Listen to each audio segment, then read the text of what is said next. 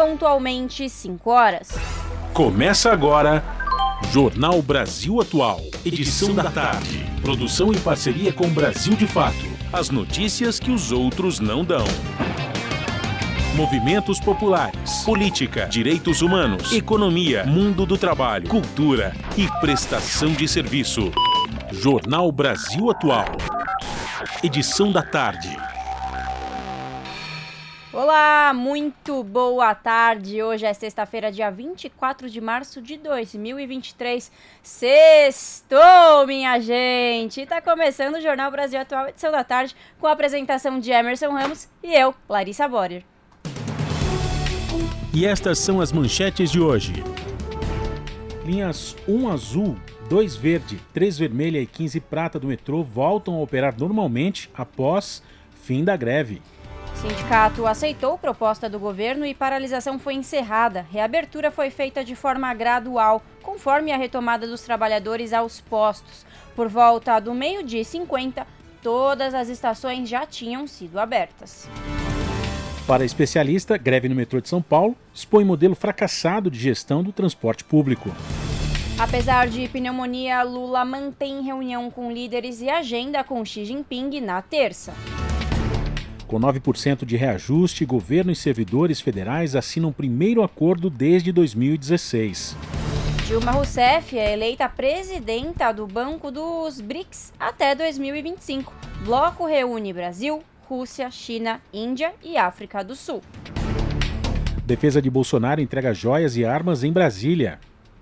Receita abre hoje consulta a lote residual de restituição do imposto de renda. Pagamento será feito em 31 de março na conta bancária que foi informada na declaração do imposto de renda.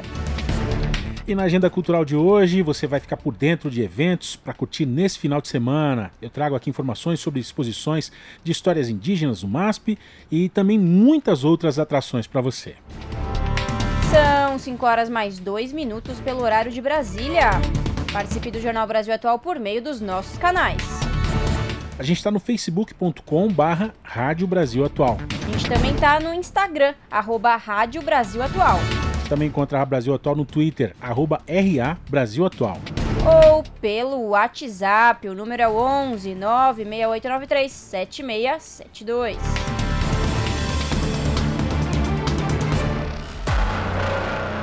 Você está ouvindo? Jornal Brasil Atual, edição da tarde. Uma parceria com Brasil de Fato. Na Rádio Brasil Atual. Tempo e temperatura. A sexta-feira está mais quente aqui na capital. Faz 32 graus agora e pode ter pancadas de chuva ainda durante a tarde. À noite, o tempo fica aberto e temperatura na casa dos 19 graus durante a madrugada. No ABC, a sexta também é de sol e nuvens. Os termômetros estão marcando 30 graus. Tem possibilidade de chuva ainda esta tarde. À noite, o tempo fica aberto com temperaturas na casa dos 19 graus na região e não chove. Em Mogi das Cruzes, sol e bastante nuvens. Faz 30 graus. Durante a madrugada, as temperaturas caem para os 18 graus. Em Sorocaba, no interior do estado, os termômetros estão marcando 30 graus. Sexta-feira de sol e poucas nuvens. Não chove na cidade. Daqui a pouco eu volto com a previsão do tempo para o fim de semana aqui na região metropolitana. Na Rádio Brasil Atual, está na hora de dar o serviço. Jornal Brasil Atual, edição da tarde, são 5 horas mais 4 minutos. E bom, vamos saber a situação do trânsito da cidade de São Paulo no final da tarde desta sexta-feira ensolarada. Bom, a CET, que é a Companhia de Engenharia de Tráfego aqui da capital, informa que neste momento são 389 quilômetros de lentidão. Olha, tá pouco. Agora a CET mudou a forma de calcular o trânsito e calcula também de todas as rodovias do entorno da capital, além, é claro, das ruas e avenidas de São Paulo. As regiões que apresentam maiores índices de lentidão são a Sul, com 124 quilômetros, e a Oeste, com 120 quilômetros de lentidão. Lembrando que o rodízio municipal está suspenso por conta da greve dos, metro, dos metroviários, que acabou hoje no começo da tarde. O trânsito aqui na Avenida Paulista tá tranquilo, tanto sentido Consolação quanto sentido Paraíso. E Emerson, qual que é a situação dos veículos por trilhos aqui na capital paulista? Vamos lá, vamos falar aqui, como gosta do nosso amigo Fábio Balbini, né, de nomear esses modais, né, essas modalidades né, de transporte. Ah, bom, a boa notícia, né, que o metrô voltou a funcionar. A, a, a no, boa notícia também é o poder, né, de, de, de, de negociação, né, desses trabalhadores, né, nessa, nessa é. briga justa, né, por melhores salários, melhores condições também. Então vamos celebrar, é claro, né, a volta do metrô e também celebrar o poder de, de, de manifestação, né, desses trabalhadores e trabalhadoras.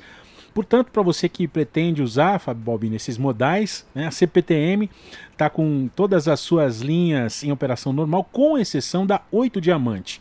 A circulação de trens pela linha 8 Diamante é, tem uma manutenção programada. Então, esses trens estão circulando com intervalos de 16 minutos entre as estações Júlio Pestes e Barra Funda, e 8 minutos de intervalo entre a Barra Funda e a estação de Itapevi.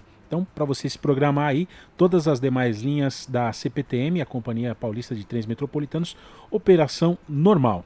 E na, nas estações do metrô, nesse momento aqui, 5 horas e 6 minutos, todas as linhas em operação normal também. Pode se programar para o final de semana, pode sair aí para a sua agenda cultural, que daqui a pouquinho a gente vai trazer mais dicas aqui, Larissa. E nas rodovias, como é que está a situação? Vamos lá. Bom, segundo a Ecovias, que é a concessionária que administra o sistema Anchieta e Imigrantes, informa que não há, vejam só, nenhum ponto de lentidão de congestionamento né, na Anchieta, tanto para quem está subindo para a capital, quanto para quem está descendo para o litoral. Agora, você ouvinte que está saindo de São Paulo neste finalzinho de tarde pela rodovia Imigrantes, ou você que está subindo a serra neste momento pela Imigrantes, não vai encontrar nenhum ponto de lentidão tudo tranquilo. Sextou, né? E quem vai pegar a estrada neste final de semana para curtir aí o sol que resolveu ficar, boa viagem. Yeah, salve geral. Sou eu mesmo, Afroex. Eu também tô sintonizado. www.redebrasilatual.com.br Rádio. Entra lá no zap, interage com nós, 968937672. Vem com nós, meu povo. Música boa, cultura, Rádio Brasil Atual. É, é nós. Fábio Balbini, o mestre da mesa. Jornal Brasil Atual. Edição da tarde. 5 horas e 7 minutos e a gente segue aqui falando sobre é, a greve do metrô e também suas consequências, né? E essa greve expôs um modelo fracassado de gestão do transporte público, é o que dizem especialistas, um modelo que não garante investimentos suficientes para linhas concedidas a empresas privadas nem para as linhas estatais. A gente vai saber um pouquinho mais sobre isso com a Caroline Oliveira. A greve dos metroviários de São Paulo, iniciada nesta semana, é uma das faces visíveis do quadro gerado pelo modelo de gestão do transporte público sobre trilhos no país. A concessão de algumas linhas para iniciativa privada produz uma desproporção de investimentos. De um lado, investimentos aquém do necessário, transferência de recursos públicos para entes particulares sucateamento dos serviços e más condições de trabalho para os funcionários. Do outro lado, diminui o montante de recursos destinados às linhas que continuam sob a gestão estatal, uma vez que o destino prioritário da fonte de recursos públicos são as concessionárias. Em relação à fonte de receita, o Brasil de Fato ouviu o Juciano Martins Rodrigues, que possui pós-doutorado pelo Instituto de Pesquisa e Planejamento Urbano e Regional da Universidade Federal do Rio de Janeiro. Ele explicou que os valores das tarifas são utilizados para a operação diária do transporte, a manutenção e os investimentos necessários, e que os investimentos estão previstos nos contratos de concessão, mas não ocorrem, e a manutenção no setor é precária. Em São Paulo, a Via 4, que pertence à CCR, administra a linha 4 amarela desde 2006. O contrato, que prevê a operação da linha pela concessionária por 30 anos, guarda privilégios como uma espécie de subsídio pago pelo governo por passageiro transportado, maior do que a tarifa paga pelos usuários. prioridade no repasse de verbas e garantia de aumento dessa espécie de subsídio todo ano. Além disso, a concessionária tem prioridade no dia do recebimento dos valores, que saem de uma conta chamada Câmara de Compensação. Para esta conta vai a arrecadação de tarifas feitas pelo metrô, responsável pelas linhas estatais, pela Companhia Paulista de Trens Metropolitanos, pela Via 4 e pela Via Mobilidade. Logo depois da Via 4, a Via Mobilidade recebe os valores a CPTM e o metrô estatal são os últimos a receberem. Isso gera o seguinte quadro: em cinco anos, o lucro da Via 4 aumentou cerca de 45%, saindo de 375 milhões de reais em 2015 para 545 milhões de reais em 2019. O número de passageiros, entretanto, cresceu somente cerca de 16% no mesmo período. Por outro lado, entre 2011 e 2015, o governo de Geraldo Alckmin, então no PSDB, hoje PSB, deixou de repassar 1,1 bilhão de reais ao metrô estatal, operado pela Companhia do Metropolitano de São Paulo. O Sindicato dos Metroviários cobra do metrô o pagamento do abono salarial, a revogação de demissões por aposentadoria e novas contratações. Em nota enviada à imprensa, no entanto, o metrô informou que a situação econômica da estatal não possibilita o pagamento de abono salarial neste momento. Também disse que não há justificativa para que o sindicato dos metroviários declare greve reivindicando o que já vem sendo cumprido pela empresa. Confira ainda na versão online desta matéria outros assuntos relacionados ao tema, como piora na qualidade do serviço prestado, relatos dos trabalhadores, além de boas práticas. Acesse brasildefato.com.br. De São Paulo, da Rádio Brasil de Fato, Caroline Oliveira novo aplicativo de transportes individual da Prefeitura de São Paulo começou a funcionar nesta quinta-feira. Batizado de MobZap SP, a plataforma se torna mais uma opção para os usuários que não vão ter que pagar a tarifa dinâmica e para os motoristas que vão receber 89% do valor da corrida. Antes mesmo de começar a funcionar, o aplicativo já é alvo de uma ação encaminhada ao Ministério Público para investigar possíveis irregularidades na licitação. Confira na reportagem de Camilo Mota. Começou a funcionar nesta quinta-feira o aplicativo de transportes individual MobZap São Paulo lançado pela Prefeitura da capital paulista. O novo app é uma opção para usuários e motoristas e vai contar com preço fixo de corrida diferentemente dos demais aplicativos disponíveis. O Mob Zap São Paulo tem uma taxa fixa e promete repassar aos motoristas 89% do valor de cada viagem. Mesmo em horário de pico, o preço será o mesmo. Segundo a Secretaria de Mobilidade e Trânsito, o objetivo do aplicativo é proporcionar preços mais justos tanto para os motoristas quanto passageiros. A única plataforma pública para viagens privadas. O aplicativo também permite viagens intermunicipais, desde que a partida seja na capital. Para Rafael Calabria, coordenador do Programa de Mobilidade Urbana do Instituto de Defesa do Consumidor, uma iniciativa importante. Na visão de ideia que o lançamento do aplicativo pela Prefeitura tem uma importância no sentido que o mundo vem passando de regular esses aplicativos de transporte individual de passageiros eles foram criados num cenário muito regulado, acabava prejudicando muito, principalmente o trabalhador, né, pelos abusos de, de horários, e, o que gera uma precarização e até riscos para o passageiro, para o consumidor, e também o consumidor que ficava né, com preços variáveis, com problemas de, de comunicação com a empresa muito ruins ainda. Né? Para Calabria, o aplicativo precisa ser parte do sistema de mobilidade urbana, não apenas mais uma opção aos usuários outro lado, tem uma questão muito importante a se abordar, que é o papel desse aplicativo num sistema de mobilidade mais completo, pensando no transporte coletivo e modos ativos. Ainda assim, é um meio de transporte individual.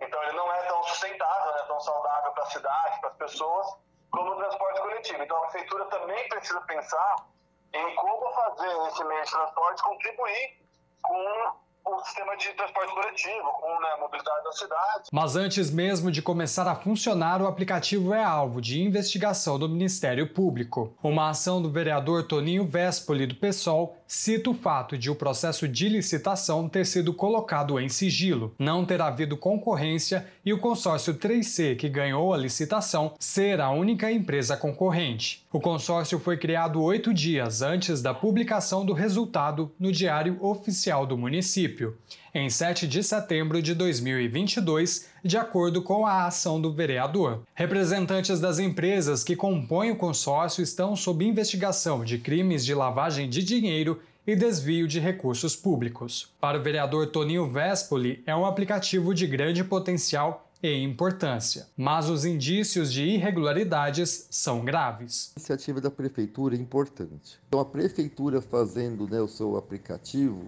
né, ela vai poder ter regras mais justas e humanas e menos predatórias. Então, nesse sentido, eu acho bastante positivo.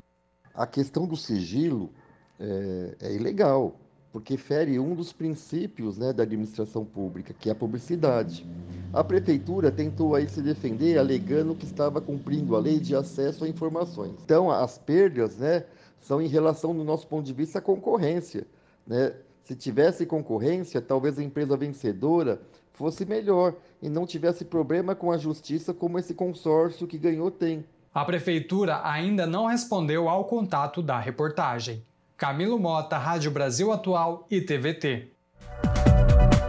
Agora 5 e 16 a gente segue aqui no Jornal Brasil Atual, edição da tarde, falando do presidente Lula, que apesar do seu quadro de pneumonia leve, diagnosticado na noite da quinta-feira, é, Lula então refez a agenda, remarcou a reunião com os ministros mais próximos da equipe dele para a tarde de hoje, sexta-feira.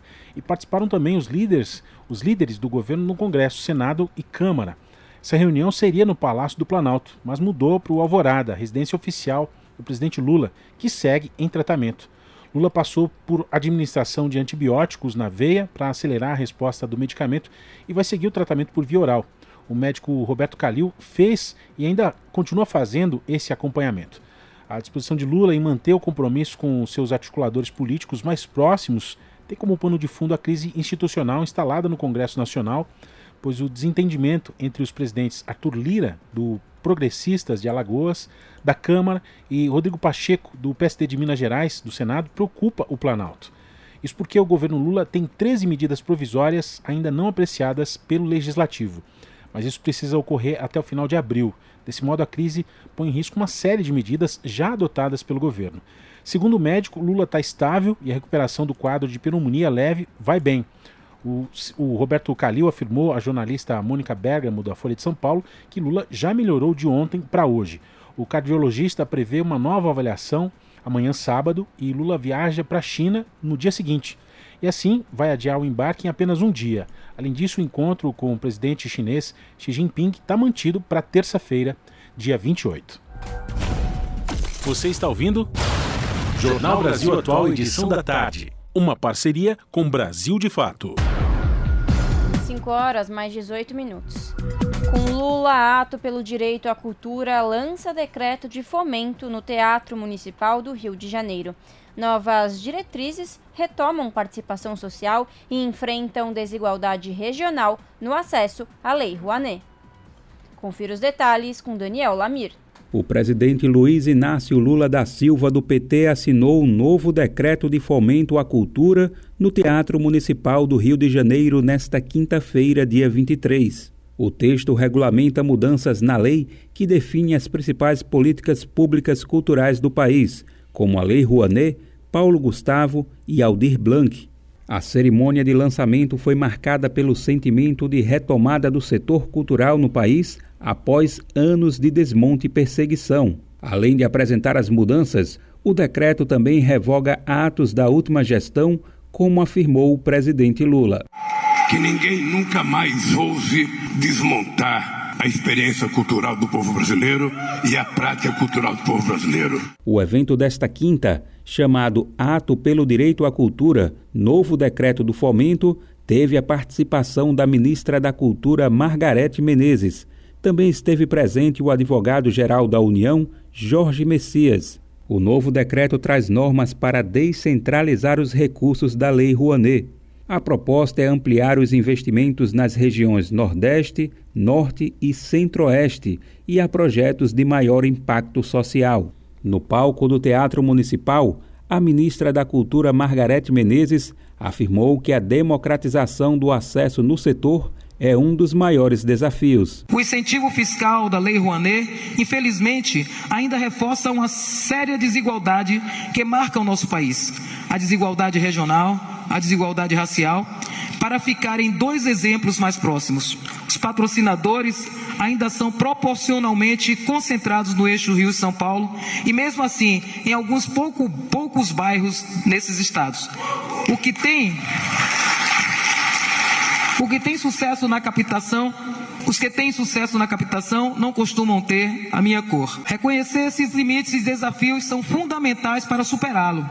E o atual decreto dá passos certeiros nessa direção com dispositivos que visam atenuar esses viés, esse viés concentrador. O texto, que será publicado nesta sexta, dia 24, prevê que as leis de fomento cultural devem contribuir para estimular a diversidade da sociedade brasileira. A nova regulamentação incentiva ações afirmativas para mulheres, pessoas negras, povos indígenas, comunidades tradicionais, LGBTQIA, e pessoas com deficiência. A ministra da Cultura afirmou que a participação social é uma das marcas da política cultural brasileira, inaugurada em 2003 com Gilberto Gil à frente da pasta. Nas palavras dela, a equipe do Ministério tem a oportunidade de fazer a maior revolução cultural vista nos últimos tempos. Do lado de fora do Teatro Municipal, uma multidão acompanhou a cerimônia pelo telão instalado na Praça da Cinelândia. Patrocinadores da cultura do setor público e privado e representantes da classe artística, como Chico César, também subiram ao palco. Uma das principais mudanças na Lei Rouanet é a retomada da Comissão Nacional de Incentivo à Cultura, que teve seu papel reduzido durante o governo Bolsonaro. Agora o colegiado volta com participação da sociedade civil de todas as regiões incluindo um representante dos povos indígenas e especialista em acessibilidade. A medida é considerada mais importante para fortalecer o caráter democrático do órgão, que avalia se os projetos culturais estão aptos a receber incentivo fiscal. Com o novo decreto, o colegiado também poderá avaliar a execução da lei e sugerir melhorias. Margarete Menezes, disse que as novas diretrizes vão padronizar os mecanismos de transferência, acompanhamento e prestação de contas de ações culturais. O novo decreto confere clareza às responsabilidades da administração pública e do agente cultural, com simplificação de instrumentos para que todos os envolvidos possam focar no que é essencial da promoção da cultura, dando segurança processual para todos. Queremos impulsionar nossa potência criativa não criminalizaram. Extinto no governo anterior, o novo decreto também retoma a possibilidade dos planos anuais ou plurianuais. Isso permite a manutenção de instituições culturais, museus, orquestras, grupos de teatro e corpos artísticos estáveis por até quatro anos, ou execução de eventos continuados como festivais, bienais e feiras da Rádio Brasil de Fato com reportagem de Clívia Mesquita do Rio de Janeiro. Locução Daniel Lamir. Agora às 5h23 a gente fala aqui no Jornal Brasil Atual edição da tarde sobre os servidores federais. O governo e representantes do funcionalismo conseguiram viabilizar o primeiro acordo salarial dos últimos sete anos em um período de 45 dias desde a instalação da mesa permanente de negociação. Na assinatura que foi feita na manhã de hoje, sexta-feira, dia 24, todos enfatizaram a retomada do diálogo, ainda que com conflitos. E o acordo prevê um reajuste linear de 9% para os servidores federais a partir de maio. Além disso, o auxílio alimentação sobe de 458 reais para 658 reais, um aumento de 43,7%. Além de Esther Dweck, ministra da Gestão e da Inovação em Serviços Públicos do Brasil, participaram do evento os ministros Márcio Macedo, da Secretaria-Geral da Presidência da República, e Nízia Trindade, do Ministério da Saúde. E Dilma Rousseff é eleita presidenta do Banco dos BRICS até 2025. O bloco reúne Brasil, Rússia, China, Índia e África do Sul.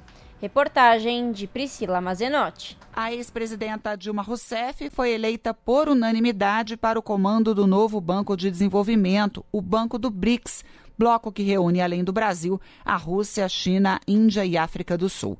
Dilma fica na instituição até julho de 2025, quando acaba o mandato rotativo entre os países fundadores da instituição. Em nota, o NDB lembrou o trabalho de Dilma em busca da estabilidade econômica e do combate à pobreza e na ampliação de programas sociais, o que resultou na retirada do país do mapa da fome. A instituição destacou ainda o trabalho internacional da ex-presidenta na questão do desenvolvimento sustentável e dos direitos humanos. Ela entra no lugar do também brasileiro Marcos Troirro. Segundo o comunicado oficial, a sucessão obedece à governança e aos procedimentos da instituição. O NDB foi criado em 2014 como forma de mobilizar recursos para projetos de infraestrutura e desenvolvimento sustentável no bloco. Com 32 bilhões de dólares em projetos aprovados desde 2015, o banco atualmente investe 4 bilhões de dólares no Brasil principalmente em rodovias e aeroportos. A cerimônia de posse deverá ocorrer nos próximos dias durante a viagem de Lula à China. Da Rádio Nacional em Brasília, Priscila Mazenotti. Agora, 5 e 26 Vamos continuar falando aqui sobre as joias e a, as armas que envolvem o Bolsonaro. a defesa do ex-presidente entregou essas joias dadas por autoridades sauditas a uma comitiva brasileira e que ficaram com o ex-presidente. A entrega foi feita numa agência da Caixa Econômica Federal de Brasília pelo advogado do ex-presidente Paulo Cunha Bueno. Os itens da marca suíça de diamantes Chopard e avaliados em 500 mil reais incluem relógio, caneta, anel, abotoaduras e também um tipo de rosário chamado masbarrá. a entrega atende a uma determinação do Tribunal de Contas da União, que entende que apenas presentes de pequeno valor perecíveis e de caráter personalíssimo, como camisetas e bonés, podem ser incorporados ao acervo privado do presidente da República. As joias em posse de Bolsonaro foram trazidas ao Brasil por uma comitiva do Ministério de Minas e Energia e representou o governo brasileiro num evento na Arábia Saudita em outubro de 2021. Elas não foram declaradas à Receita Federal e por isso entraram no Brasil de forma irregular. Além delas, a defesa de Bolsonaro devolveu também um fuzil e uma pistola recebidos em 2019 durante uma viagem aos Emirados Árabes Unidos. Diferentemente das joias, as duas armas foram comunicadas à Receita e ao Exército para que fossem registradas. E as armas devem ser entregues ainda nesta sexta-feira na Diretoria de Polícia Administrativa da Polícia Federal, também em Brasília o Exército já emitiu a autorização necessária para o transporte das armas até o local de destino. São 5 horas mais 27 minutos. Entenda o que é o novo ensino médio, alvo de protestos por revogação e tema polêmico no MEC, criticando o esvaziamento de conteúdo, movimentos estudantil e de docentes sobem pressão para que o modelo seja revogado. A reportagem é de Gabriela Moncal, do Brasil de Fato. Criado durante o governo de Michel Temer, do MDB, o novo ensino médio, conhecido como NEM, está sendo implantado gradualmente nas escolas do país. A maior reforma nessa etapa escolar desde 1971 está no centro de uma batalha sobre os rumos da educação no Brasil. A demanda pela revogação imediata do NEM está sendo encampada pelo movimento estudantil, além de entidades sindicais e de docentes e pesquisadores. Entre as principais críticas ao NEM estão a sua aprovação sem discussão com a sociedade e o detrimento de disciplinas das ciências básicas em favor de uma profissionalização empreendedora de baixa complexidade. Pressionados, o presidente Lula, do PT, e o ministro da Educação, Camilo Santana, afirmam que o novo modelo não vai seguir do mesmo jeito. Eles prometeram uma consulta pública sobre o tema até junho para delinear reparos necessários. Não houve sinalização por parte do governo, no entanto, de que o modelo será revogado ao invés de ajustado. Propagandeado como um sistema que aumenta a liberdade de escolha dos estudantes, os itinerários formativos, como são chamados, têm sido alvo de críticas por, na prática, fazerem justamente o contrário. Secundaristas e professores ouvidos pelo Brasil de Fato destacam que esse sistema impõe disciplinas esdrúxulas no lugar de outras de base. Além disso, que escolas de menor porte e municípios com poucos colégios não conseguem oferecer muitas opções de itinerários formativos. Foi o que fez Ana Ponce, de 17 anos, mudar de escola em Curitiba. No colégio onde ela estava antes, só tinha o itinerário de exatas. Como prefere humanas, teve que procurar outro lugar. Agora ela está matriculada em outro colégio que, por sua vez, também não oferece outra possibilidade além de humanas. A gente não tem muito como escolher, e se você não tiver a turma, a, o itinerário que você precisa, que você quer seguir, você tem que mudar de escola. Você não tem a opção de, sabe, de se moldar ali e ter as aulas que você queria ter. Se Ana encontrou dificuldade para achar uma escola que oferecesse um itinerário do seu interesse na capital paranaense, Iago Gomes reforça que é preciso pensar na realidade de cidades do interior. Ele é professor da única escola da rede estadual de Candial, no interior da Bahia, e avalia que o novo ensino médio aumenta as desigualdades no acesso à educação você aumenta a desigualdade, o abismo entre escolas privadas e públicas, mas você também aumenta né, o abismo entre escolas é, de grande porte, escolas maiores, para escolas também menores, que ficam principalmente em periferias nos interiores é, das cidades, né? Docente numa cidade com 9 mil habitantes, Iago explica a desigualdade estrutural que favorece apenas grandes conglomerados do setor. Está falando de grandes conglomerados educacionais. Por que aumenta? Porque as escolas privadas elas conseguem manter a mesma grade curricular base, é, mantendo também, inserindo também os novos itinerários formativos a partir do novo ensino médio, com melhores estruturas de funcionamento, por sinal. Por quê? Porque muitas dessas escolas possuem aula tanto pela manhã quanto no turno oposto, ou tem um sexto horário. As escolas públicas não têm condições de fazer isso. Ana Ponce, por exemplo, está cursando o itinerário de sua preferência, mas sente falta de disciplinas como filosofia, sociologia e história. Então, aí, o itinerário que eu estou seguindo é o que eu queria. Só que, por ser um itinerário de humanas, por exemplo, a gente deveria ter filosofia, sociologia, e são aulas muito importantes, não só para a formação do senso crítico do estudante, mas também para a prova, né, Enem, vestibular, que são provas de interpretação. Infelizmente, a gente não tem essas aulas, sabe? É, aula de, de filosofia no segundo ano do ensino médio não tem nenhuma, que foi toda substituída por ética e liderança, que é uma aula de coaching, sabe? Na visão de Iago, as novas disciplinas impostas pelo novo ensino médio estão desconectadas com a realidade da escola o grave problema dessas novas disciplinas, por mais que a gente faça meme, por mais que a gente dê risadas dos nomes, né, fale da, das questões de perda e ganhos de carga horária de algumas outras disciplinas, eu avalio que o grande problema é que elas estão totalmente desconectadas com a realidade da escola e desconectadas com aquilo que pesquisadores sérios de educação avaliam sobre a necessidade metodológica de ensino-aprendizagem. O docente aponta problemas como a inversão de questões estruturais do ensino e aprendizagem a partir da reforma. Se, por exemplo, eu quero ensinar o meu aluno uma fórmula de química, substâncias, misturas, né? a partir de uma aula em que eu leve um brigadeiro para ser feito em sala, isso é metodologia, não nome de disciplina. E o que está sendo colocado é inversão disso. Antes da chegada do NEM, Iago, que é formado em linguagens, dava aulas de língua portuguesa, artes, educação física e história. Agora, com o aumento da carga horária e o rearranjo da grade curricular, ele é um dos tantos docentes pelo país que foram realocados para lecionar conteúdos distantes da sua área de formação.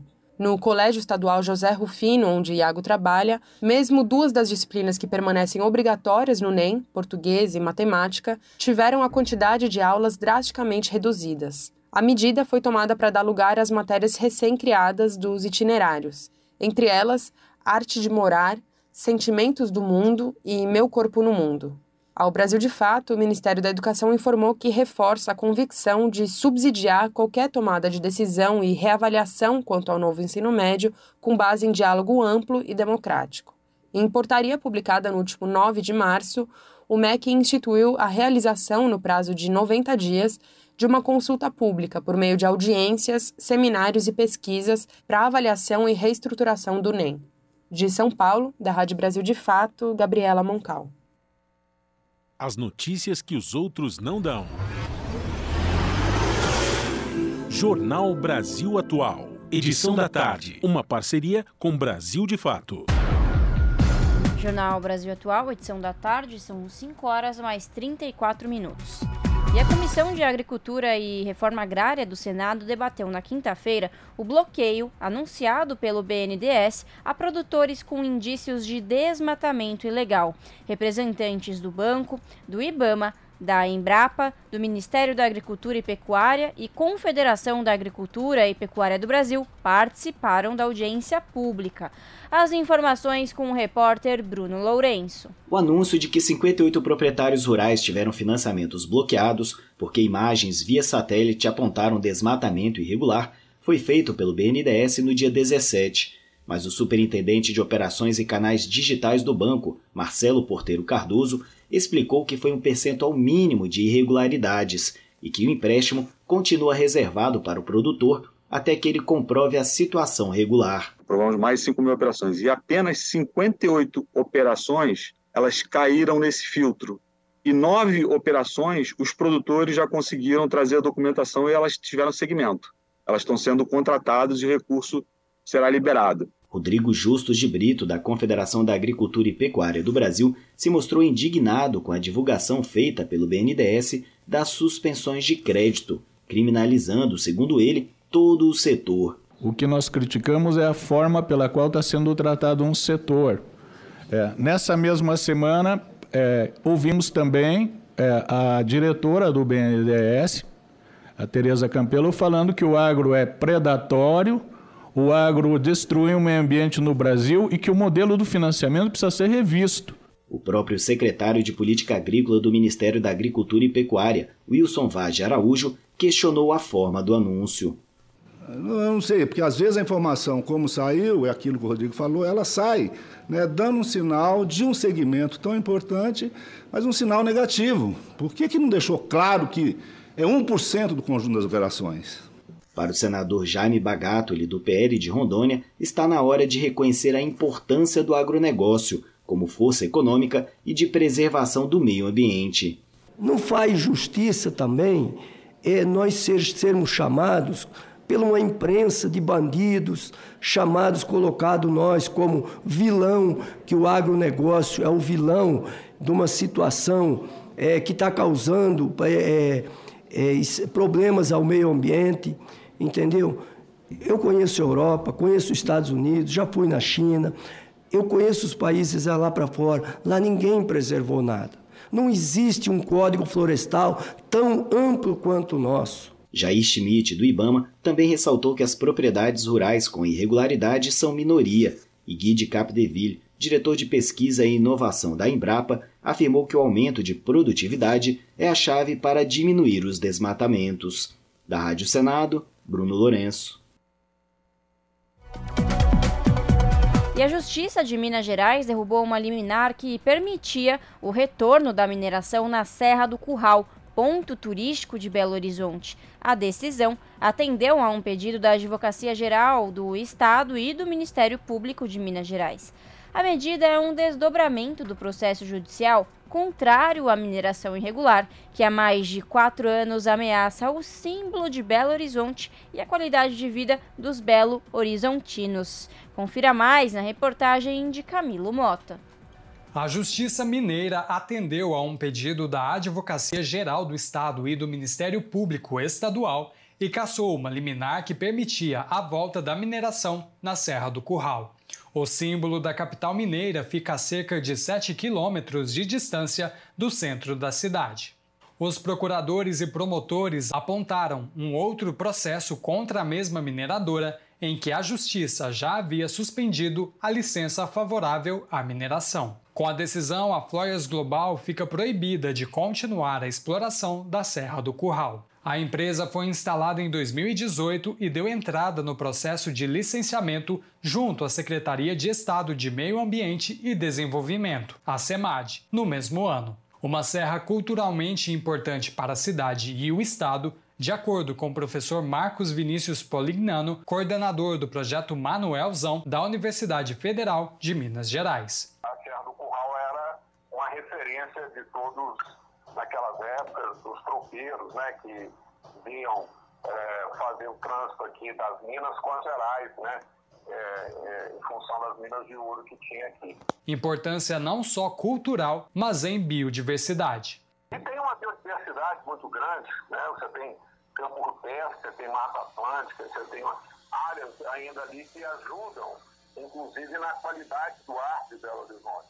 Né? Então, quer dizer, ela tem ela já tem um custo-benefício, ela já, tem um, já presta um serviço ambiental ah, enorme para a capital mineira. É, não é a existência simplesmente do bem que torna ah, ah, ou que justifica, e por isso existe todo um processo aí né, de, de, de licenciamento, é, de discussão com a sociedade, entender se é, se justifica né, é, a, a, exploração daquele bem né, material naquele ponto. A Prefeitura de Belo Horizonte entrou em maio de 2022 com pedido de medida cautelar para barrar a instalação do complexo minerário. Medida solicitada após o Conselho Nacional de Política Ambiental conceder a licença para o avanço da mineração. Outras duas mineradoras também operavam com o aval do governo Romeu Zema e da Agência Nacional de Mineração, através de termo de ajustamento de conduta, medida assinada junto à Superintendência Regional de Meio Ambiente, que é o órgão de fiscalização ligado à SEMAD. De acordo com a ambientalista Maria Tereza Corujo, a mineração, que começou de forma ilegal, foi acolhida pela conivência do governo Zema. Houve as minerações que foram clandestinas, que foram objeto de investigação da Polícia Federal e depois o Estado legalizou o que começou de forma clandestina, legalizou com termo de ajustamento de conduta, ou seja, legitimou atividades que se iniciaram lá de forma clandestina, o que para nós já foi absurdo. Estado e governo que permitiram, de forma inédita, o uso do dinheiro de indenizações da Vale após o rompimento da barragem de Brumadinho para fomentar a mineração no Estado. O governo apresentou, por exemplo, algo que eu sempre digo que não tem dinheiro para fazer, que é uma avaliação ambiental integrada de como é que estão os territórios hoje onde já existem é, mais de 50 anos de atividade minerária. Por exemplo, o próprio município de Brumadinho. O que está acontecendo na Serra do Curral, que é um ícone pelo fato de estar bem na capital do estado, onde estão os centros de poder, é, onde está a população de milhões de habitantes, cerca de 2 milhões, é, no centro de Minas Gerais, o que está acontecendo na Serra do Curral reflete muito bem uma realidade que nós vivemos em Minas Gerais na questão da mineração. Se nem a Serra do Curral está conseguindo sobreviver aos interesses minerários que vêm sendo apadrinhados pelo governo, é, imagina o restante do nosso território uma reportagem da Agência Pública de Jornalismo evidenciou o aparelhamento dos órgãos estaduais de fiscalização ambiental em favor das mineradoras. O que custou ao bioma Mata Atlântica uma perda de 166 mil hectares de florestas tropicais entre 2019 e 2022, um aumento de 82% no desmatamento após Romeu Zema assumir o governo. Enquanto isso, o processo de tombamento da Serra do Curral continua sem conclusão. O processo foi iniciado em 2021, mas barrado pelo governo estadual, e é cobrado pela população através de manifestações e um abaixo-assinado. A Comissão de Meio Ambiente da Assembleia Legislativa de Minas vai realizar uma audiência para debater a criação do Parque Metropolitano da Serra do Curral e proteger o espaço, o que não ocorre nas demais cidades de Minas. A depender do governo estadual, vidas e preservação ambiental não são nem serão prioridade no Estado. Não, não tem sido, eh, de certa forma nunca foram, mas depois dos dois rompimentos, a sociedade, né, nós esperávamos que se desse um basta é, na forma irresponsável como se tem tratado e nós estamos sendo surpreendidos precisamente é, é, no sentido contrário. Camilo Mota, Rádio Brasil Atual e TVT. 5 horas mais 44 minutos. Um dos três países que mais avançam em metas de água, Brasil, vê crescer sua responsabilidade. A reportagem é de Ana Paula Loureiro, da ONU News. A iniciativa ONU Água informa que no Brasil os cursos de água tiveram um padrão de qualidade de referência a aumentar 8 pontos percentuais entre 2017 e 2020. De acordo com as Nações Unidas, o país está entre os três casos de sucesso do mundo pelos progressos alcançados rumo a um dos Objetivos de Desenvolvimento Sustentável durante o período. Os dados foram ressaltados na Conferência da Água, que termina esta sexta-feira em Nova York. No evento, o secretário executivo do Ministério do Meio Ambiente do Brasil, João Paulo Capobianco, disse à ONU News que a posição do país evidencia também sua responsabilidade perante um dos maiores desafios globais. O Brasil recentemente recebeu uma boa notícia, que foi o fato de estar entre os três países considerados como os que mais avançaram na agenda justamente do ODS 6, que é o, o nosso Objetivos de Desenvolvimento Sustentável, que trata da água e do saneamento. O Brasil, junto com Gana e Singapura, eh, foram considerados, em, pela avaliação das Nações Unidas, como os três países que mais promoveram avanços. Isso é muito positivo. A avaliação aponta decisões de investimento positivas para melhorar a qualidade da água e a construção de 900 novas estações de tratamento de água residuais desde 2013. Os detalhes dos progressos serão apresentados no Fórum Político de Alto Nível da ONU em julho. Para Capobianco, a água é também uma questão de qualidade de vida. O Brasil recentemente recebeu uma boa notícia, que foi o fato de. Claro que essa essa, essa, esse reconhecimento por parte das Nações Unidas é, é muito importante para nos estimular a fazer mais, porque nós sabemos o quanto ainda estamos longe do nosso objetivo de resolvermos esse problema que para nós é como uma chaga, né? como uma mancha na nossa trajetória, porque uma pessoa sem água de qualidade e sem esgotamento sanitário realmente não, não pode ter uma qualidade de vida adequada. O secretário executivo aponta um percurso longo para atingir 99% dos brasileiros com acesso à água e 90% com saneamento até 2033, que é o plano do governo. Da ONU News em Nova York, Ana Paula Loureiro. Brasil de Fato 20 anos. Apoie e lute.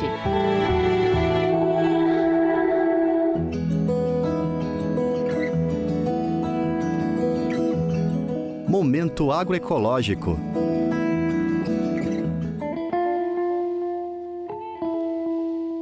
Transformar um território densamente povoado através da alimentação saudável. Uma tarefa que não é simples, mas que guia o trabalho de três coletivos da Brasilândia, na zona norte de São Paulo, como explica Dimas Reis, do coletivo Preto Império. As pessoas são colocadas, incentivadas a consumir alimentos que não são in natura e, ao mesmo tempo, cimentar, tratar a folha seca, o chão de barro como sujeira, né? É, então essas hortas que a gente vem, vem buscando amplificar é no, na contramão desse fluxo, na contramão no sentido da pessoa poder vir aqui cultivar ou só visitar e colher a fruta do pé, é, a pessoa ver a simplicidade que ela ter um balde em casa e poder plantar quatro coisas num balde, não uma só. A Brasilândia tem em torno de 264 mil habitantes distribuídos em 43 subdistritos. A vista da Serra da Cantareira, as trilhas na mata e outras belezas tornam a paisagem da região única. E dentro deste cenário está uma população majoritariamente negra que teve que buscar formas de sobreviver às desigualdades. 25% da população da Brasilândia vive em favelas. É a segunda maior taxa entre os 96 distritos de São Paulo, destaca Dimas. Antigamente tinha mais área verde, né? Hoje tem mais moradias ali construídas.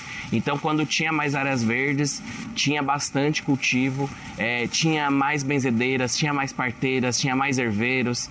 E esse saber vem se perdendo aí conforme a necessidade de sobrevivência, né? E aí o foco no, no pagar dívidas, pagar as contas, ter uma estrutura mínima. A doação de cestas de alimentos orgânicos das hortas da Preto Império foi fundamental para manter as famílias alimentadas durante o período mais agressivo da Covid-19. O educador ambiental Bruno Batista destaca que o objetivo agora é ecoar ainda mais os saberes agroecológicos no bairro, garantindo autonomia e segurança alimentar. As pessoas precisam se apropriar daquilo que é de necessidade delas. Então eu, eu acredito que é importante nesse sentido porque a gente tem, uma, uma, inclusive, agora um adensamento populacional muito grande. Com a pandemia a gente teve muitas perdas de emprego e as pessoas precisam se alimentar primeiro de, antes de qualquer coisa. Então é, é, muito importante que as pessoas que sofrem e que necessitam é, é, sejam é, detentoras daquilo que é de necessidade deles. Bruno define o trabalho das saberes ambientais como um centro de educação ambiental. O espaço existe há 20 anos e ele coordena os trabalhos desde 2019. E aqui há um pouco de tudo: abacate, banana, acerola e outros tipos de frutíferas, além de punks e hortaliças. São 30 anos morando nesse espaço, porém, é, é, só agora eu tive a oportunidade de contribuir com o desenvolvimento desse lugar. E a minha forma é essa: é fazer com que as pessoas aprendam a produzir seu próprio alimento, que eu acho uma demanda muito urgente que a gente tem aqui hoje no território. A horticultora Michele Patrícia Costa auxilia com o manejo das plantas e na manutenção do espaço.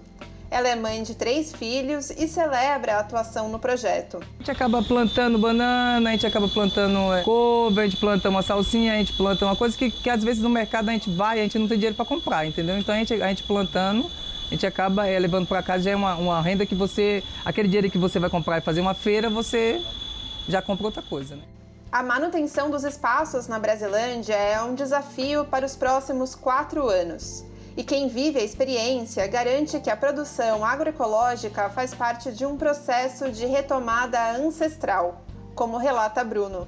Hoje a gente tem a popularização de questões como agroecologia, agricultura urbana, mas dificilmente vem de pessoas que, que, que praticamente vivenciaram, que criaram um processo. Então acho que é, é, é mais a questão do resgate de uma coisa que já é nossa sempre foi nossa, hoje você tem ela de forma difundida de forma comercial, mas é inclusive não alcança as pessoas que realmente estão precisando. Então eu acredito que assim, é resgatar mesmo que partiu da minha bisavó, que veio anterior a ela e que faz parte da minha vida, porque eu vivi isso. A única coisa que mudou foi chegando na cidade, mas é, a dinâmica ainda é a mesma. Para Dimas, a ancestralidade está presente todo o tempo. É, acho que dá para dizer que o ancestral está vivo, porque se você for mapear e observar, a maioria das hortas são pessoas pretas na periferia que estão conduzindo. Pretas, afro-indígenas ou ameríndias são essas pessoas. Então, eu acho que o ancestral está vivo. É como se o ancestral tivesse continuando a cultivar o alimento, a repassar as técnicas. Da Rádio Brasil de Fato, com reportagem de Pedro Estropaçolas. Locução: Sara Fernandes.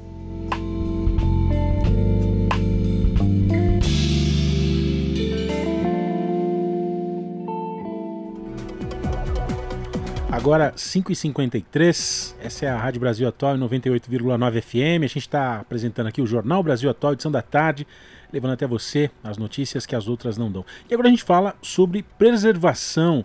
A ONU vai celebrar o Ano Internacional de Preservação de Glaciares em 2025 proteção de massas de gelo vai ser o tema dessas comemorações. Uma reunião paralela à Conferência da Água das Nações Unidas teve um alerta do secretário-geral sobre os efeitos catastróficos se essa tendência de degelo prosseguir. A gente vai saber um pouco mais na reportagem de Mayra Lopes.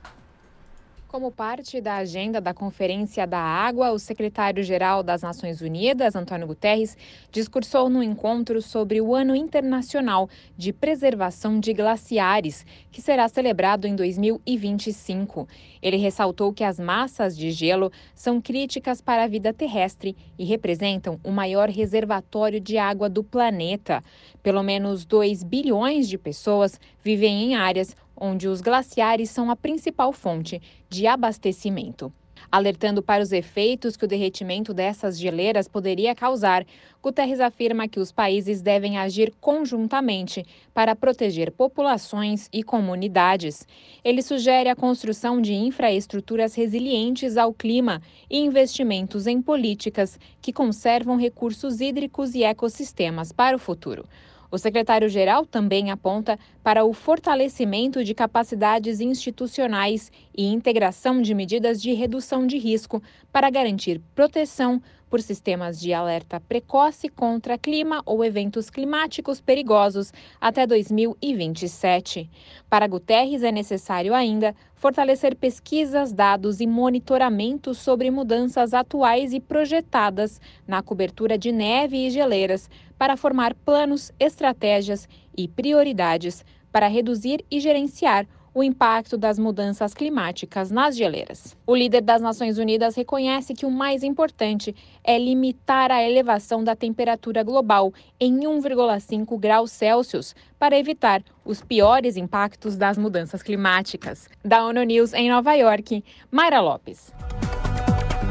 E usina de Angra 1 é multada por liberar material radioativo no mar. A Justiça Federal deu 30 dias para a Eletronuclear prestar informações sobre o vazamento do material radioativo em Angra dos Reis. A reportagem é de Cristiane Ribeiro.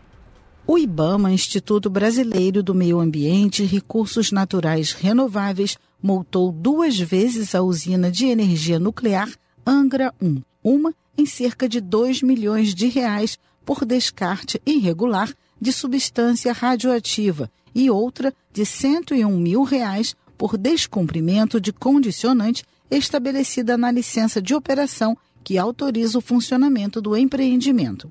O acidente radioativo aconteceu em setembro do ano passado, mas a Eletronuclear, que é responsável pela operação da usina, só comunicou às autoridades de fiscalização 21 dias depois. Isto porque a empresa considerou que a substância liberada na água era de baixo teor radioativo e tratou o fato como um incidente operacional. A multa chegou à Eletronuclear na semana passada e, em nota divulgada somente nesta quinta-feira, a empresa informou que vai recorrer do auto de infração. De acordo com o IBAMA, a denúncia do vazamento de substância radioativa na Baía de Itaorna, em Angra dos Reis, chegou ao órgão no dia 29 de setembro, mesmo depois de vários contatos, inclusive com a Comissão Nacional de Energia Nuclear. Somente em 30 de janeiro deste ano, a Eletronuclear reconheceu oficialmente a ocorrência de vazamento no empreendimento. O IBAMA considerou que a Eletronuclear descumpriu a condicionante ambiental da licença de operação, que determina que os acidentes ambientais deverão ser comunicados imediatamente após o ocorrido e estuda medidas adicionais para evitar que episódios semelhantes voltem a ocorrer. A Justiça Federal deu 30 dias a contar a partir de 22 de março para a eletronuclear prestar informações sobre o vazamento do material radioativo em Angra dos Reis. A decisão atende a pedido do Ministério Público Federal. Defende que a eletronuclear faça a análise completa da possível contaminação de água, solo e ar, bem como de eventuais impactos na saúde humana e na vida das pessoas decorrentes do vazamento. Na ação civil pública, o MPF considera que a eletronuclear teria tentado esconder o incidente e pede a responsabilização da estatal. Da Rádio Nacional no Rio de Janeiro, Cristiane Ribeiro. Agora, 5h58.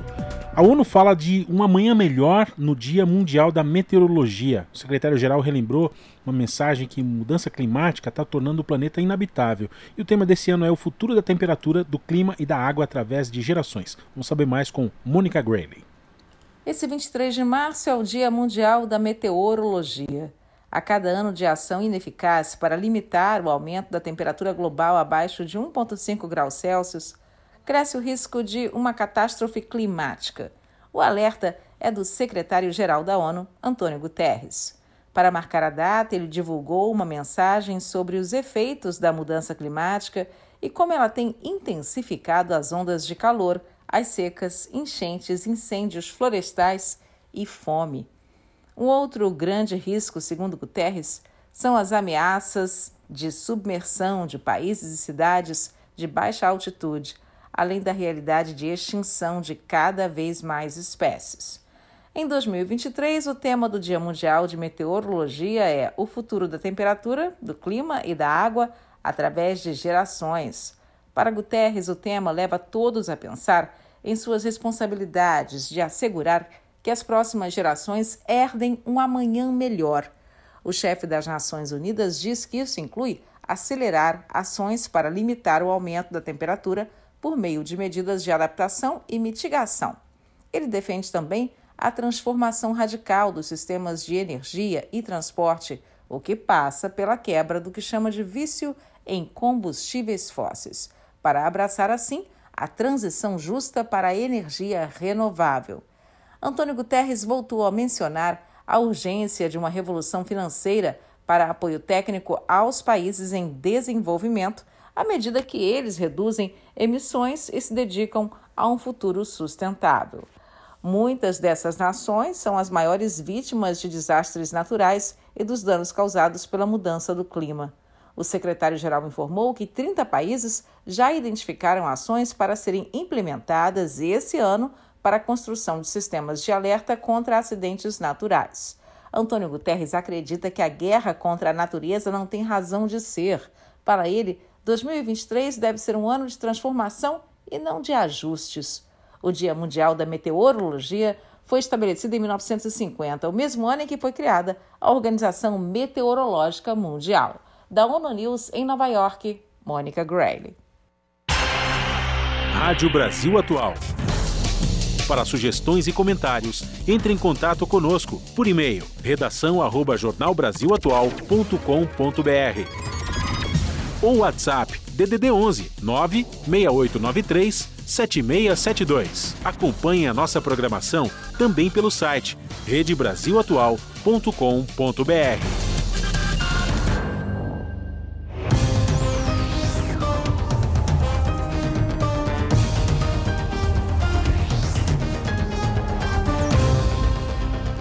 chegou o momento de fazer conexão com a redação do seu jornal para saber quais são os destaques da edição desta sexta-feira.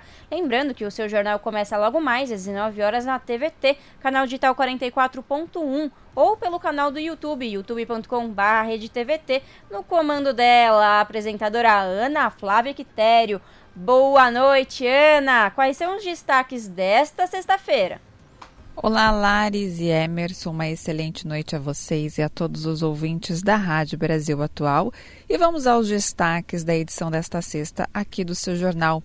Uma pesquisa internacional revelou as múltiplas dimensões da pobreza no mundo. Os pesquisadores buscaram identificar as privações vivenciadas por famílias a partir das percepções delas mesmas. Segundo o IBGE, em 2021, o contingente de brasileiros abaixo da linha da pobreza atingiu quase 30% da população. São mais de 62 milhões de pessoas, e dessas, cerca de 17 milhões estão em situação de extrema pobreza. Outro assunto, nesta semana a CNM CUT, que é o, e o sindicato estadunidense USW, que representa metalúrgicos, siderúrgicos e trabalhadores de diversas indústrias de manufatura, realizaram encontro de intercâmbio na sede do Sindicato dos Metalúrgicos do ABC em São Bernardo do Campo. O encontro reuniu dirigentes da CNM CUT, da CUT Brasil e do Sindicato dos Metalúrgicos do ABC, além de representantes da USW.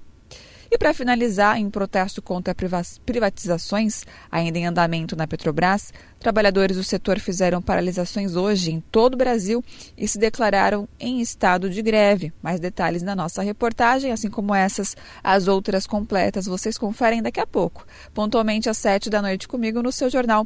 Bom programa, Emerson Lares, beijão grande para todo mundo e até daqui a pouco. Jornal Brasil Atual, edição da tarde uma parceria com Brasil de Fato. Agora às 6 e 3 obrigado pela companhia, você que segue com a gente aqui na Rádio Brasil Atual e no Jornal Brasil Atual, edição da tarde. Vamos falar agora sobre a consulta ao imposto de renda. A Receita abriu hoje essa consulta ao lote residual de restituição. O pagamento vai ser feito no último dia útil deste mês, na conta bancária que foi informada na declaração do imposto de renda. Vamos saber mais aqui na reportagem de Lucas Por Deus Leão. Atenção, contribuintes que caíram na malha fina e já acertaram as contas com o leão. A Receita Federal liberou nesta sexta-feira a consulta ao lote residual da restituição do imposto de renda do mês de março. Para saber se o seu nome está na lista, basta acessar a página gov.br/barra Receita Federal ou fazer a consulta no aplicativo da Receita Federal para tablets e smartphones. O pagamento será feito em 31 de março, na conta bancária que foi informada na declaração do imposto de renda. Se por algum motivo a restituição não for depositada, os valores ficarão disponíveis para resgate por até um ano no Banco do Brasil. Da Rádio Nacional em Brasília, Lucas Por Deus Leon. Esse é o Jornal Brasil Atual, edição da tarde. Uma parceria com Brasil de Fato. E a 11ª edição da Mostra Tiradentes São Paulo traz produções e os filmes vencedores da 26ª edição do festival, que ocorreu em janeiro na cidade mineira para a capital paulista. O objetivo é ampliar o acesso às produções audiovisuais e incentivar o cinema brasileiro. Confira os detalhes com Camilo Mota.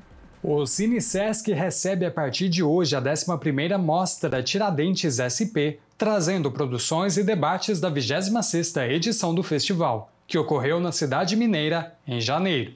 São 11 filmes longa-metragem e 16 curtas, sendo seis deles premiados na edição em Minas Gerais, e que poderão ser assistidos na capital paulista. Uma delas é o documentário O que nos espera, de Bruno Xavier e Chico Bahia, que narra a crise humanitária que toma conta de São Paulo e acompanha a rotina do padre Júlio Lancelotti. As gravações duraram quatro meses, durante o pior momento da pandemia em 2021. Os documentaristas passaram até 12 horas por dia acompanhando a rotina de Júlio Lancelotti. Para o produtor de O que nos espera, Vitor Meyer, um filme de memória que documenta os piores momentos para a população em situação de rua e a luta incansável pela igualdade. Pra gente é muito bonito, assim, porque é a gente sente que a cidade está acolhendo esse filme nesse momento e esse filme vai ser exibido na cidade em que o padre dedica sua vida a lutar pelo direito das pessoas em situação de rua, é, contra a porofobia. Então, está sendo um momento bem bacana para a gente fazer parte dessa mostra e trazer esse filme para São Paulo,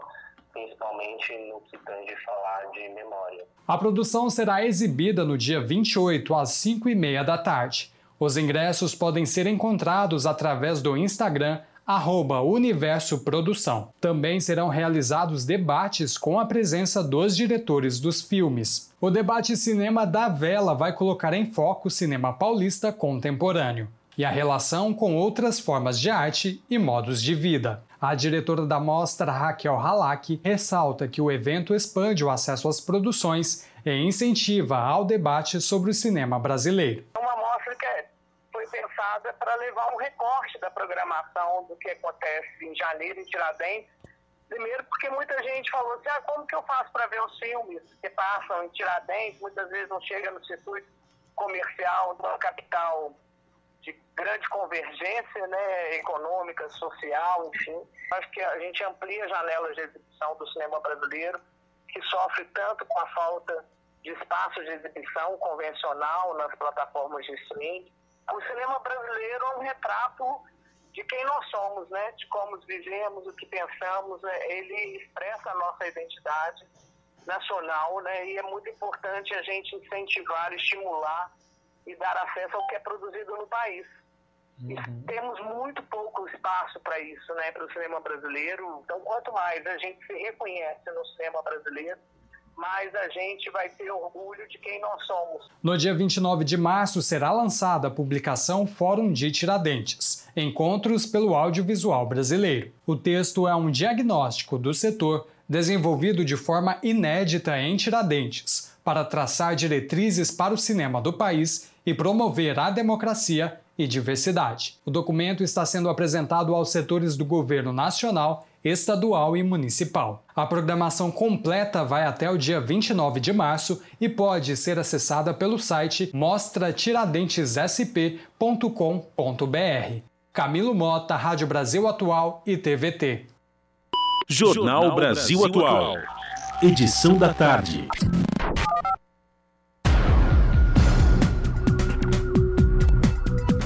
É isso aí, Larissa e ouvintes. A gente segue aqui no Jornal Brasil Atual, edição da tarde, para falar agora sobre artes e espetáculos. Vamos falar sobre esse fim de semana aqui em São Paulo. Tem show, exposição e espetáculos de circo e muitas outras novidades. Vamos começar aqui falando sobre um espetáculo gratuito que segue em apresentação todo sábado na Oficina Cultural Oswald de Andrade.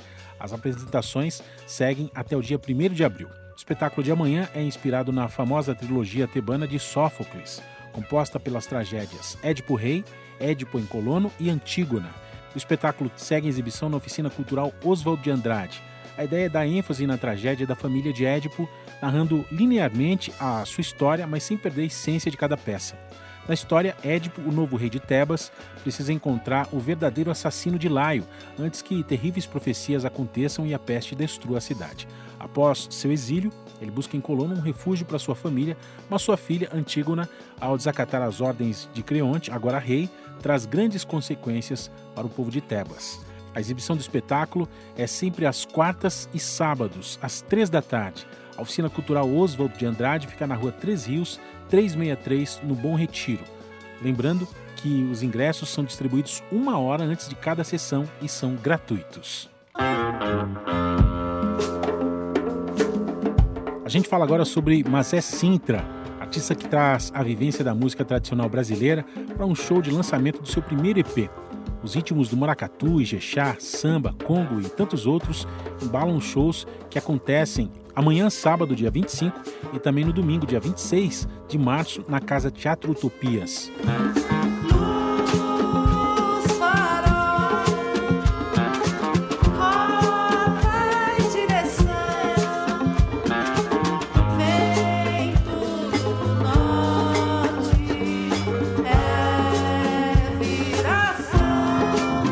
Repertório conta com parcerias de artistas como Jonathan Silva, Jussara Marçal, Camila Trindade, Vange Millier, Aná, Leandro Medina, Ilka Sintra, Walter Garcia e Sosso Parma. Quando eu era só rancor, primavera não dava flor, tudo em volta era escuridão, sem amor, sem ar, só dor e solidão. O EP da Mazé possui quatro canções autorais que unem a pesquisa sobre a potencialidade das vozes e timbres da percussão, todas inspiradas na cultura tradicional popular brasileira e também nos seus desdobramentos.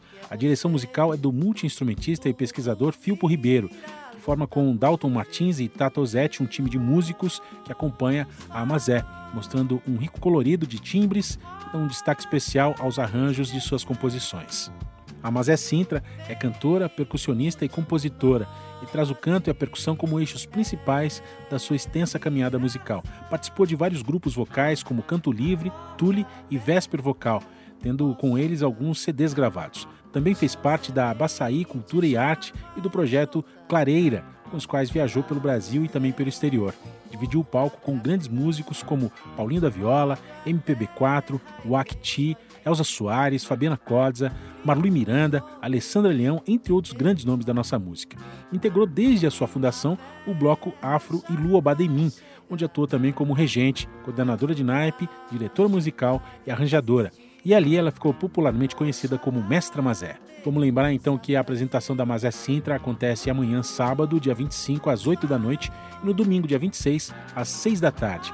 O ingresso tem sugestões de contribuição, em valores que vão de 20 reais até 50, ou então no modelo Pague Quanto Puder ou Quiser. A Casa Teatro Utopias fica na Rua do Ilho, 46, na Lapa.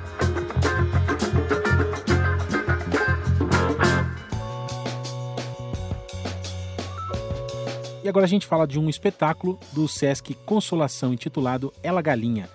Tem direção e texto do dramaturgo Marcelo Romagnoli. Espetáculo destinado para todas as idades. A peça é uma fábula em que animais possuem características humanas. Ela fala, de uma maneira lúdica e animada, sobre a crise das relações entre os fortes e os fracos, adultos e crianças, novo e velho, tendo sempre como foco o conceito da educação. No espetáculo, uma galinha de seis anos vai à escola pela primeira vez e no caminho é presa por um monstro. A jaula vira uma sala de aula e o que ela ensina vem do coração. Além da música ao vivo, com a banda Granja Sounds, uma dupla de críticos comenta as ações, num enredo paralelo. As apresentações seguem até 8 de abril, aos sábados, às 11 da manhã, exceto no dia 1 de abril, feriado. O Sesc Consolação fica na rua Doutor Vila Nova, 245, na Vila Buarque. Os ingressos custam de 25 inteira a 12,50 meia e quem tem credencial do Sesc paga apenas 8 reais. Você também pode comprar os seus ingressos pelo site do sescsp.org.br. A gente fala agora sobre uma exposição aqui em São Paulo que é guiada por pessoas com deficiência visual, intitulada Diálogo no Escuro essa exposição tem o propósito de mudar a mentalidade das pessoas sobre deficiência, diversidade e aumentar também a tolerância sobre o outro. Essa mostra segue em cartaz na Unibis Cultural e passeia por ambientes do cotidiano de uma forma multissensorial. Em meio a uma sociedade pautada nos recursos visuais e pronta para aqueles que enxergam, como é que seria mergulhar nesse universo sem poder ver, sem poder enxergar? Essa é a proposta, esse é o ponto central dessa exposição, projeto criado pela alemã Dialog Social Enterprise, que já passou por 47 países e 170 cidades, recebendo um público de mais de 10 milhões de pessoas. Essa exposição está desembarcando aqui mais uma vez no Brasil para uma nova experiência repleta de diversidade, inclusão, empatia e promoção da conexão e integração. A instalação pode ser conferida na Unibis Cultural, que fica ao lado do metrô Sumaré. E os monitores e guias são pessoas com deficiência visual. Essa é uma proposta para inversão de papéis, né? Então esses grupos caminham por salas escuras e estruturadas para que eles tenham sensações de cheiro, temperatura, som e textura, como se estivessem passando por parques, ruas, bares, entre outros ambientes do cotidiano. E durante o trajeto, os participantes podem interagir com os guias para tirar dúvidas ou saber um pouco mais sobre a rotina de uma pessoa com deficiência visual nos grandes centros. Dessa maneira, ajudar também a quebrar barreiras e preconceitos. A exposição segue até o dia 30 de abril e fica na Unibis Cultural, Rua Oscar Freire, 2500, no Sumaré, do lado do metrô Sumaré, em São Paulo. Sempre de quinta a domingo, do meio-dia até às 6h40. Às quintas-feiras, a exposição é gratuita. Às sextas, ela custa 20 reais inteira e 10 meia. Sábados, domingos feriados, 40 reais inteira e 20 meia. E a gente fala agora sobre os oito anos da Casa da Luz. Em celebração a esse que é um dos espaços mais antigos do centro de São Paulo, a dupla 02 se apresenta com um repertório 100% autoral na companhia de DJ e também de guitarra. A dupla ainda recebe uma convidada especial, a cantora, compositora e também parceira Rubi, que promete deixar a apresentação ainda mais eletrizante. A Casa da Luz fica na rua Mauá 512, no centro histórico de São Paulo. O show de hoje acontece das 10 da noite até às 6 da manhã. Os ingressos custam a partir de 20 reais e podem ser comprados lá no site shotgun.live. E você deve procurar no espaço de busca por 8 anos da Casa da Luz. A gente fala agora também sobre os fluxos de São Paulo. A MC Drica vai se apresentar na Casa de Cultura Chico Sainz. Ela que é a rainha dos é fluxos é a atração principal da segunda edição do Fluxo da Chico. Sob o tema Fluxo da Rainha e totalmente dedicada ao funk feminino, a funkeira sobe ao palco da Casa de Cultura para cantar os seus sucessos ao lado das MCs Mia e Cat. Aí, aí, é assim, ó, não pega a visão. E nós tem um charme que é da hora, da hora. Um sorriso que é de impressionar. Esse evento acontece hoje, sexta-feira, é totalmente de graça. Logo mais, a partir das sete e meia da noite. Casa da Cultura Chico Sainz fica na rua Agagiba, número 20, no bairro Moinho Velho.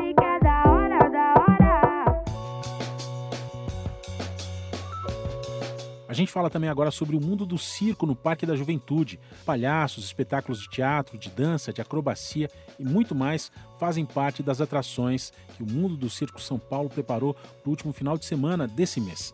As atrações comemoram o Dia do Circo, celebrado em 27 de março. A companhia apresenta cerca de 12 atrações, incluindo espetáculos Balbúrdia, que traz as relações de um casal contada por meio da arte circense, Magote, que mistura dança e acrobacia e traz para o picadeiro a importância da coletividade, a fanfarra do Cúmbia Cavaleira, além do circo-teatro Carrilhão e o movimento negro no picadeiro representado pelos protagonistas. Vamos lembrar que os espetáculos são gratuitos e você deve retirar os seus ingressos na bilheteria com uma hora de antecedência. Tem apresentações amanhã, sábado, dia 25, e também no domingo, 26, das 11 da manhã até 8 horas da noite. O Parque da Juventude fica na Avenida Cruzeiro do Sul, 2630, no Carandiru. O A4 é um grupo de percussão de berço paulistano que busca a difusão da música instrumental para além do ambiente acadêmico ou salas de concerto. Nas apresentações, os músicos, além de tocarem instrumentos de raízes brasileiras e africanas pouco conhecidos pelo público em geral, transformam objetos cotidianos, como copos, mesas e outras peças do nosso dia a dia, em instrumentos musicais, propondo assim uma viagem por variados timbres, ritmos e expressões artísticas. Tem apresentação nesse domingo, dia 26, às 4 da tarde. O Sesc Avenida Paulista fica na Avenida Paulista 119, Bela Vista. Essa apresentação é gratuita.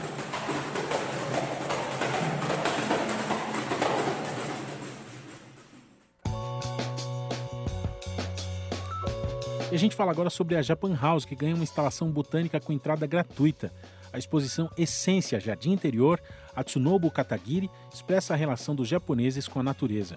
Enquanto a flora brasileira é vasta, exuberante e até agressiva em sua magnitude e diversidade, a delicadeza é uma das principais características encontradas nas plantas e flores que compõem a flora japonesa. E é a partir dessas diferenças e contradições que o artista e mestre em Ikebana, Atsunobu Katagiri, cria essa instalação botânica inédita e ocupa o térreo da Japan House de São Paulo até 30 de abril.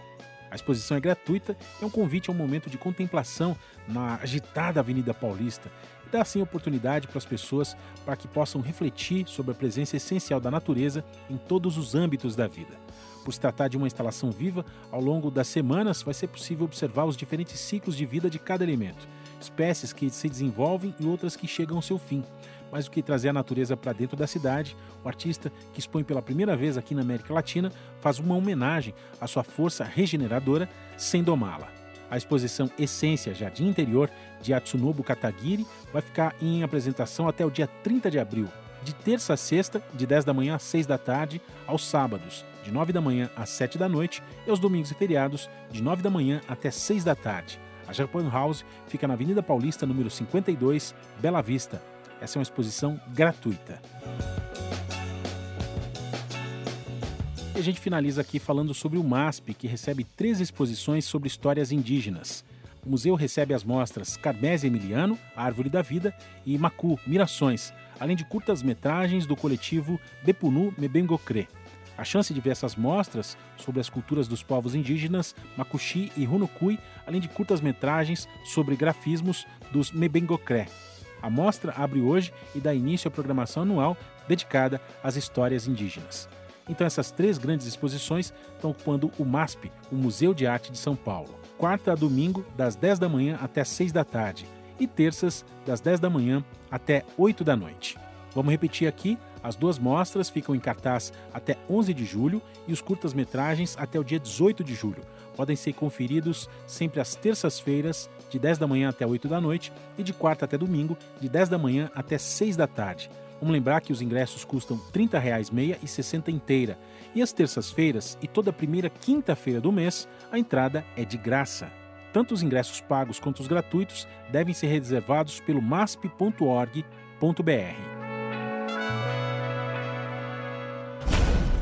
Você está ouvindo? Jornal Brasil Atual, edição da tarde. Uma parceria com Brasil de Fato. Jornal Brasil Atual, edição da tarde, são 18 horas mais 23 minutos. E projeto Leitura na Esquina ganha prêmio Ibero-Americano de Liderança. Um trailer carregado de livros doados percorre escolas e comunidades da cidade do interior pernambucano, emprestando livros, contando histórias e fazendo jogos de leitura. A reportagem é de Matson Euler. Projeto Leitura na Esquina, criado em 2017 na cidade de Paulista, em Pernambuco, recebeu o Prêmio Ibero-Americano de Liderança Social, realizado pela Organização dos Estados Ibero-Americanos. A iniciativa concorria com outros 156 projetos de 15 países e foi premiada neste mês de março na Cidade do México. O eixo principal do projeto, que é coordenado pelo professor Glaucio Ramos, é uma ideia simples que vem impactando o município com o fomento à leitura. Um trailer carregado de livros doados percorre escolas e comunidades da cidade do interior pernambucano emprestando livros, contando histórias e fazendo jogos de leitura. Ele fala da importância do prêmio um, um, prêmio internacional, um reconhecimento internacional, carimba o projeto como um projeto é, que tem gerado impacto social e tem dado um retorno para a sociedade e nos habilita dentro da sociedade para poder receber mais apoio, né, mais visibilidade. Pelo menos 5 mil crianças já participaram do Leitura na Esquina, o projeto foi ampliado nos últimos anos e passou a atender outros públicos, diversificando ainda mais o acesso à leitura. Aquela escola que não tem biblioteca, que não tem sala de leitura, a gente implanta essa sala de leitura com mobiliário e com livros. Temos uma ação de leitura solidária. A gente prepara os alunos para que eles peguem os livros do trailer e leiam para pessoas que estão em hospitais, leiam para idosos. A gente implanta no posto de saúde estantes de leitura. Além da leitura, o projeto está formando também novos escritores os alunos, por onde o projeto passa, são estimulados a escrever poemas com edital e temas pré-definidos. Os melhores poemas são selecionados e fixados dentro dos 500 ônibus que circulam na região metropolitana, além de ganharem edição em livro impresso. Com produção de Daniel Lima, da Rádio Nacional em São Luís, Madison Euler.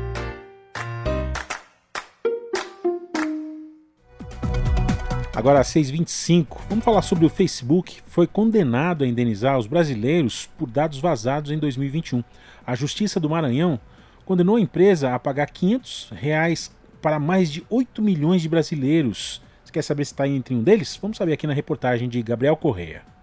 A representação do Facebook no Brasil foi condenada em primeira instância a pagar uma indenização por danos morais no valor de 500 reais para cada usuário diretamente atingido por um vazamento de dados pessoais ocorrido em 2021. A sentença foi dada nesta quinta-feira pela Vara de Interesses Difusos e Coletivos de São Luís, no Maranhão. Na decisão, o juiz Douglas Martins entendeu que o Facebook agiu em desconformidade ao permitir a extração de dados de suas plataformas, mesmo que tenha sido por terceiros, uma vez que era responsabilidade da empresa garantir sigilo das informações.